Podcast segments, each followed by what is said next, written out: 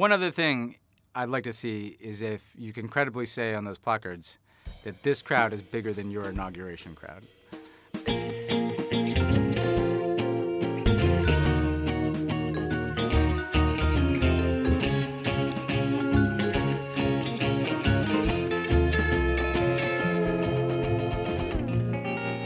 Hello and welcome to the Vintage Podcast with me, Lena Norms.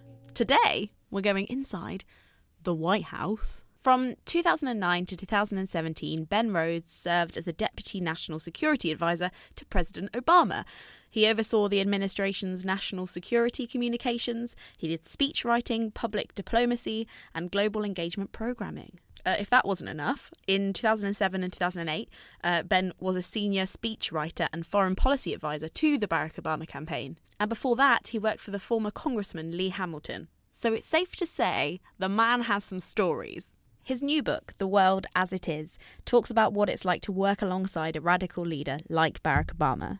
What's it like when idealism is confronted by reality? How the White House really functions, and that one thing that I always wonder about what would it be like to be friends with Barack Obama? Ben dropped by to chat to us about ideals, the future, Trump, and much, much more. So tell us, Ben, why did you decide to write the book? Well, when I left the Obama White House, uh, I thought about whether or not to write a book, and I realized that I had two things uh, that could make this book work. Uh, one is that I was 29 years old when I went to work for Barack Obama, so I was relatively anonymous. And I thought that that would be an interesting way to start a political memoir, that I could bring a reader into that experience as a more recognizable figure. Uh, I wasn't an established public figure like a Hillary Clinton uh, who writes a memoir. I was someone who came of age in this job, uh, went from being 29 to 39. Uh, and I thought that if I could tell that story personally, what was it like to be in those rooms? What was it like to go through that experience? Uh, I could both show what happened to me and also illuminate the events that happened uh, in the Obama White House. the second reason I thought I had a unique opportunity that a lot of political memoirists don't have of having been there the entire time. Uh, so I walked into the Oval Office with President Obama on the first day, and I flew with him on Air Force One out to California after Trump's inauguration. Uh, so I had a real opportunity uh, to create a work of history that could stand up, that could tell the whole story of the Obama White House from the beginning to the end. And from your whole time at the White House, what would you say you're most proud of? What I'm most proud of is a project that I worked on myself, which was the Cuban negotiations. Uh, I led the process of negotiations with the Cubans over the course of two years to normalize relations. Uh, and this included probably 20 secret meetings with Alejandro Castro, Raul Castro's son. Uh, and I tell the story in the book of what it was like to go to the Vatican at the end of that process. Uh, and we went with the Cubans, and the Vatican didn't know how much progress we'd made. They were there to be a, a, third party witness to these negotiations, but we'd actually finalized the agreements before we arrived, and they were stunned. And actually, I remember that we had to meet separately, the Americans and the Cubans, with the Vatican, so that the cardinal could make sure that we were each telling the truth that we meant to do this. Uh, I walked in, and he said, Are you really going to normalize relations uh, with Cuba? I said, Yes. And he said, Who are you? um, and after that, though, we read these agreements out loud, and I saw that the Vatican officials were overcome with emotion. Um, and they said, you know, this is bigger than just the U.S. and Cuba. This can show how a conflict can come to an end and how old adversaries can make a new beginning. And so to me, that process was personally satisfying, not just because uh, I was involved in these negotiations, but because it was about something bigger than just the U.S. and Cuba. It was about showing that you could turn the page on the past, which was a very Barack Obama type of uh, of notion, uh, and it makes me hopeful that even in the current moment we're in, that we can get back to that that kind of approach. So this is this is a huge question, but like talk us through the process of what um, it's like to write a speech for Barack Obama. Did you do you start on your own? Do, does do you work with Barack Obama the whole time? Tell us tell us what it was like. Well, it's a daunting thing to write a speech for Barack Obama. Frankly, the better the speaker, uh, the more intimidating it can be to work on a speech. But the fact is, he took a lot of interest in his speeches, uh, and I, I, describe in the book uh, a process where I would go in uh, to see him, uh, and he would dictate often the outline of what he wanted to say. You know, sometimes pacing around in a circle in the Oval Office uh, and and working through point by point the argument that he wanted to make. Then I would take that and circulate a draft to all manner of advisors, cabinet officials, White House staffers, and they would all try to get their own points in. Uh, and I'd become an editor at that point. I'd essentially have to decide which essential change needs to be made to make a certain policy point. But how do I avoid this getting watered down so it's not what Barack Obama wants to say? And then it would go back to him, and we'd be passing drafts back and forth. Uh, and he'd often take a pretty heavy pen to that process. Um, in the extreme cases, I remember the morning that we were leaving for Oslo for the Nobel Peace Prize address that he gave. He handed me back a completely rewritten speech on yellow legal pad paper and we spent the rest of the next 24 hours passing back and forth drafts up until the point that he literally went to receive the Nobel Peace Prize. Uh, so it could be very intensive like that, or sometimes it could work a little more smoothly. Uh, but it was always a, a, collaboration. Tell us a bit about how your working relationship evolved because you started as a speechwriter, and as we all know, your role kind of developed. Tell us how that happened. Well, I came in as a speechwriter, and part of what that means is that you have to really understand the worldview of the person you're writing a speech for. Uh, you literally have to get inside their head and anticipate what do they want to say, what do they want to see get done, how do they look at problems in the world. Uh, and I ended up forging a pretty close bond with uh, President Obama because of that. Over time, I moved into different roles. So I became his communication strategist and a spokesperson for him. Uh, and then I entered into the policymaking process. And I took on individual projects uh, like Cuba or defending the Iran negotiations. At the same time, though, more importantly, in a way, I just developed a close relationship and even friendship with him over the course of the eight years. And what I describe in the book is we had kind of a running conversation. There weren't many people who were there the whole time. Um, and so, not just in meetings, but in car rides in between meetings, and in hotel rooms, uh, and in quiet moments in Air Force One. Uh, I had conversations with him on everything from foreign leaders to our favorite movies, uh, to issues like racism in the United States, uh, to sports. Uh, and in the book, I wanted to let that voice emerge, that Barack Obama that I knew in private. Uh, I wanted to give readers a glimpse of that person. It was a really difficult experience uh, to be thrust into that position at such an early age. I was 31 years old uh, when I went into the White House.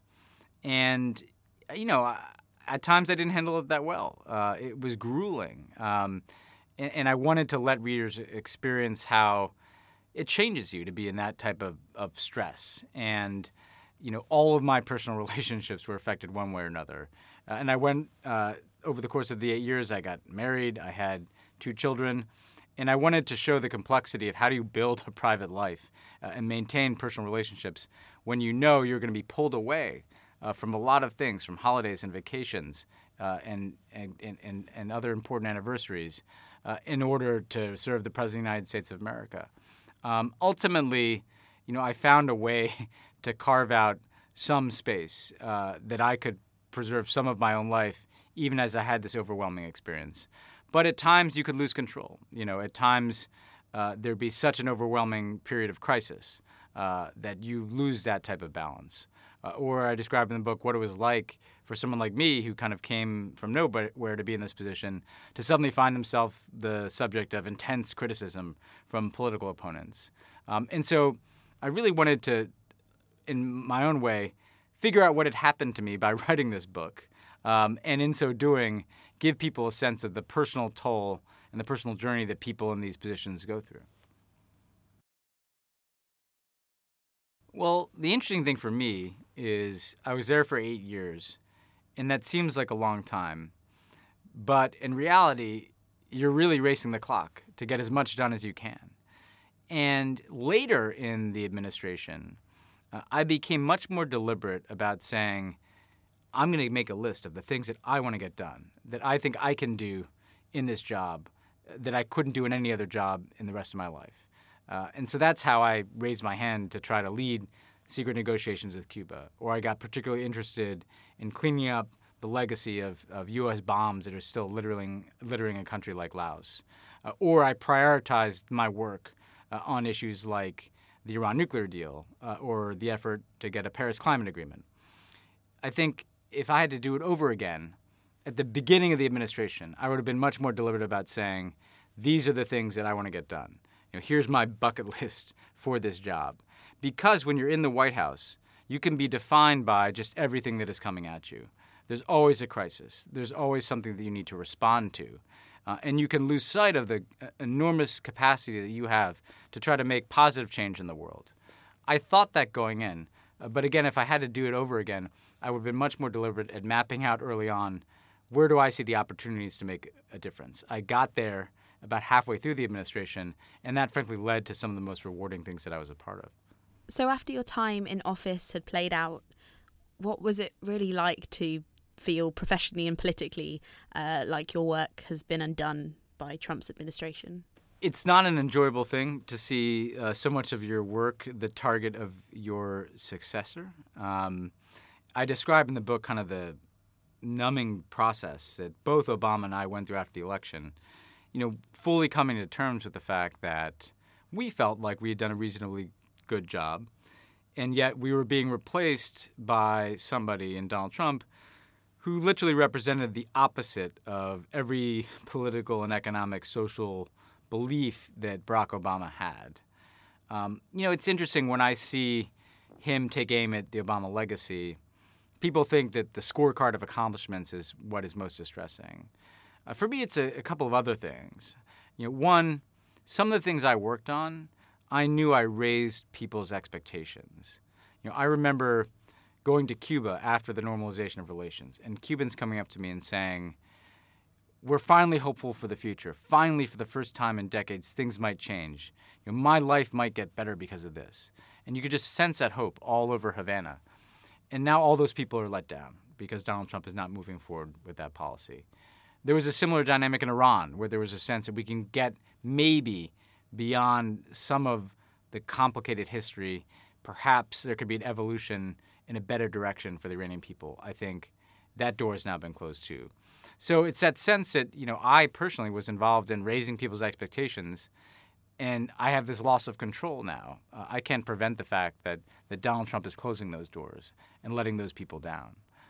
To me, the other thing that is so difficult is I describe in the book just how much the the office mattered of the presidency and the surrounding of the White House you know, every word we labored over. I mean, I think about how many sleepless nights I had worrying about one sentence that could have been put wrong in a speech. And now, now we have an occupant of the White House who could care less about those things, the basic decorum of the office, trying to tell the truth, uh, recognizing that words matter. Uh, and so it's, it's watching that entirely different approach that is actually more difficult you know, than any one policy. It's interesting. I ended the book on a hopeful note about what I think Obama's lasting legacy will be. And I realized in writing it that legacies, when you leave office, are often thought of as the list of accomplishments that you had, the laws that you passed, the foreign policy decisions you made. But I realized in writing the book that there's something more intangible. You know, my political hero was John F. Kennedy. And I couldn't even name you the five or ten laws that he passed or top foreign policy accomplishments. It was a feeling he gave people. It was the speeches he gave. It was the inspiration that he offered. So that even decades after he was dead, uh, I could feel compelled to get into public service because of him. And my hope and expectation is that Barack Obama was that kind of figure, that beyond any individual policy, he reached people billions of people potentially in the United States and around the world, and made them think somewhat differently about themselves, and made them believe that they could potentially make change, or, or made them go into some type of service in their community. And then I think about what are all those people going to do? Um, I can't even imagine the change that is going to be made by all the people who were touched in some way by Barack Obama or his words or his presidency. Um, so my hope is that his legacy is a living thing, uh, and that is manifested above all in what other people do, uh, not just in what he did while he was president. Now, of course, some of us are busy getting ready uh, for the 13th of July protest against Trump's visit. What would you like to see on the placards uh, when the UK protesters turn out in their droves, which hopefully they will? Well, I hope you all give him a big London welcome. Um, and uh, I think it's important that people who don't like the direction of his leadership uh, come out and protest to show the vibrancy of democracy. Um, I would say that the, the overall message that I think needs to be delivered is that as our closest friend in the world, you know, we want America back, You know, we want our friend back. Uh, we want the America that we know and believe in. Uh, those types of messages. You know, because what Donald Trump has tried to do is put forward a very, I think, dangerous vision of how America should be governed, how America should act, and claim that that is the actual America. You know, that he is making America great again, and he's making America respected around the world again. He declares this over and over again, even though it's pretty clear that people around the world much preferred Barack Obama's leadership. He asserts that he has made America respected. And I think it's important for Americans to see and for him to see that, particularly from our closest friend in the world, this is not who we are as Americans. And this is not what Brits admired in Americans. Uh, that, that there is an alternative America that, frankly, is the traditional America, the one that you have known uh, for, for decades, if not centuries, that Donald Trump doesn't represent. And, and so that would be a very powerful message to see. One other thing I'd like to see is if you can credibly say on those placards that this crowd is bigger than your inauguration crowd. So the midterms are obviously on the horizon, and uh, there is also the 2020 elections. Do you have any predictions for us? My uh, predictions going forward, uh, I I think the Democrats are likely to win uh, this November in the congressional election. Um, those elections in the United States are generally defined by negative energy. People turn out to vote in what we call midterm elections, usually to vote against something. And there is a lot of energy and enthusiasm among Democrats to vote in this election. Um, and so I think you will see the House of Representatives likely turn back to Democratic control. I think the 2020 election is much harder because there it is not enough to just have negative energy. It's not enough for people to just vote against even somebody like Trump. We will need an alternative message and an alternative messenger. Uh, and there'll be a wide open Democratic race to see who that nominee is, who's the successor to Barack Obama as the leader of the Democratic Party. Um, I'm hopeful, though, uh, that ultimately you'll see uh, a defeat of Trump, mainly because I frankly just believe a majority of Americans don't feel represented by Donald Trump. And, and so, if the right person can capture that message, um, I, I, think that we can return to a more recognizable and sane form of leadership after 2020. So, we've talked about what's next for the country. Uh, what's next for you? So, I had always wanted to be first and foremost a writer. Um, and even when I went into politics, I went into politics as a writer, as a speechwriter uh, for uh, Barack Obama. Uh, and he used to tell me, even then, when we were in the White House, said our job was to tell a story, a really good story about America and, and who we are and what we represent. Um, what was so wonderful about writing this book is I was able to speak in my own voice again uh, and to tell my own story, uh, my own way. And, and going forward, I, I, definitely want to do more writing. Uh, it felt liberating, actually, to, to almost reclaim my own voice after a decade uh, when I was speaking for somebody else. Uh, I've now told my own story. I'd like to tell other people's stories. Uh, and so I think I'm going to try out writing for magazines and hopefully writing more books uh, where I can tell the stories that I think matter uh, and stories that I hope illuminate what is happening in the world today. Uh, because we live in a world of so much change and there's so much fractured information that reaches people on social media, on our phones, on television. I think in that kind of world, stories are even more important to, to, actually get at the humanity uh, behind the issues that we're seeing every day. In addition to that, uh, I'll be politically active. I'll always do my part as I can uh, to help uh, progressives and people that I uh, share values with get elected in whatever small way I can contribute. Um, and so I'm looking forward to doing a variety of different projects. Um, you may hear me do more podcasting. Uh, so I, I, I, I, feel like this is a time in my life when I can try out a bunch of different things. But at the core of that, uh, I always know that, that writing is going to be the thing that I love to do the most. That makes sense. And, and last question, last question. Did you have any time to read in the White House? And if so, what would you recommend? What's on your nightstand?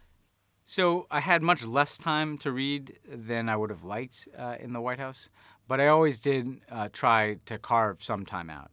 Um, and at any given time, uh, I would always try to read uh, good long form journalism. So you'd often find the New Yorker magazine uh, on my night my night nightstand because, uh, frankly, uh, I, felt like you could you get lost in all the information coming at you in our daily news media, and I liked stories that went beyond just the day to day. Um, I also uh, like to read uh, books that illuminated the large trends that we were dealing with in the world. Uh, and a book that both uh, President Obama and I read very carefully in that last year in office was *Sapiens*.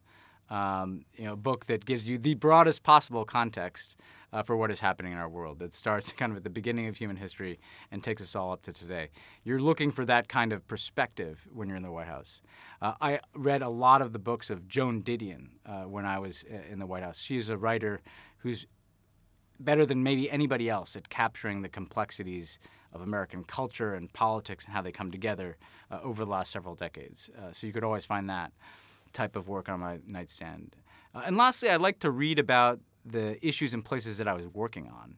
Um, so uh, I often read books about Cuba, uh, a terrific biography of Che Guevara by Jon Lee Anderson, uh, a number of different his- histories of Cuba. So I try to have that mix uh, of perspectives.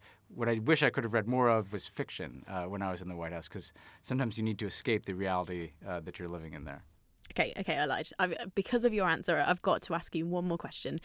So, if there was one book uh, that we should pick up that's going to help us understand and get get a handle on U.S. politics today, apart from your own book, of course, uh, what would it be? Well, you could read 1984 by George Orwell um, to understand the somewhat dystopian reality uh, that we're living with um, uh, in the United States right now.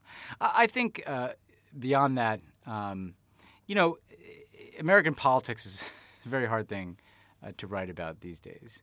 Um, but I do think about people who approach it from different angles. Um, I think if you look at uh, Ta-Nehisi Coates' latest collection of essays, "We Were Eight Years in Power," um, I think, particularly in the the the uh, most current essay in that uh, collection, he speaks quite candidly and quite powerfully about race.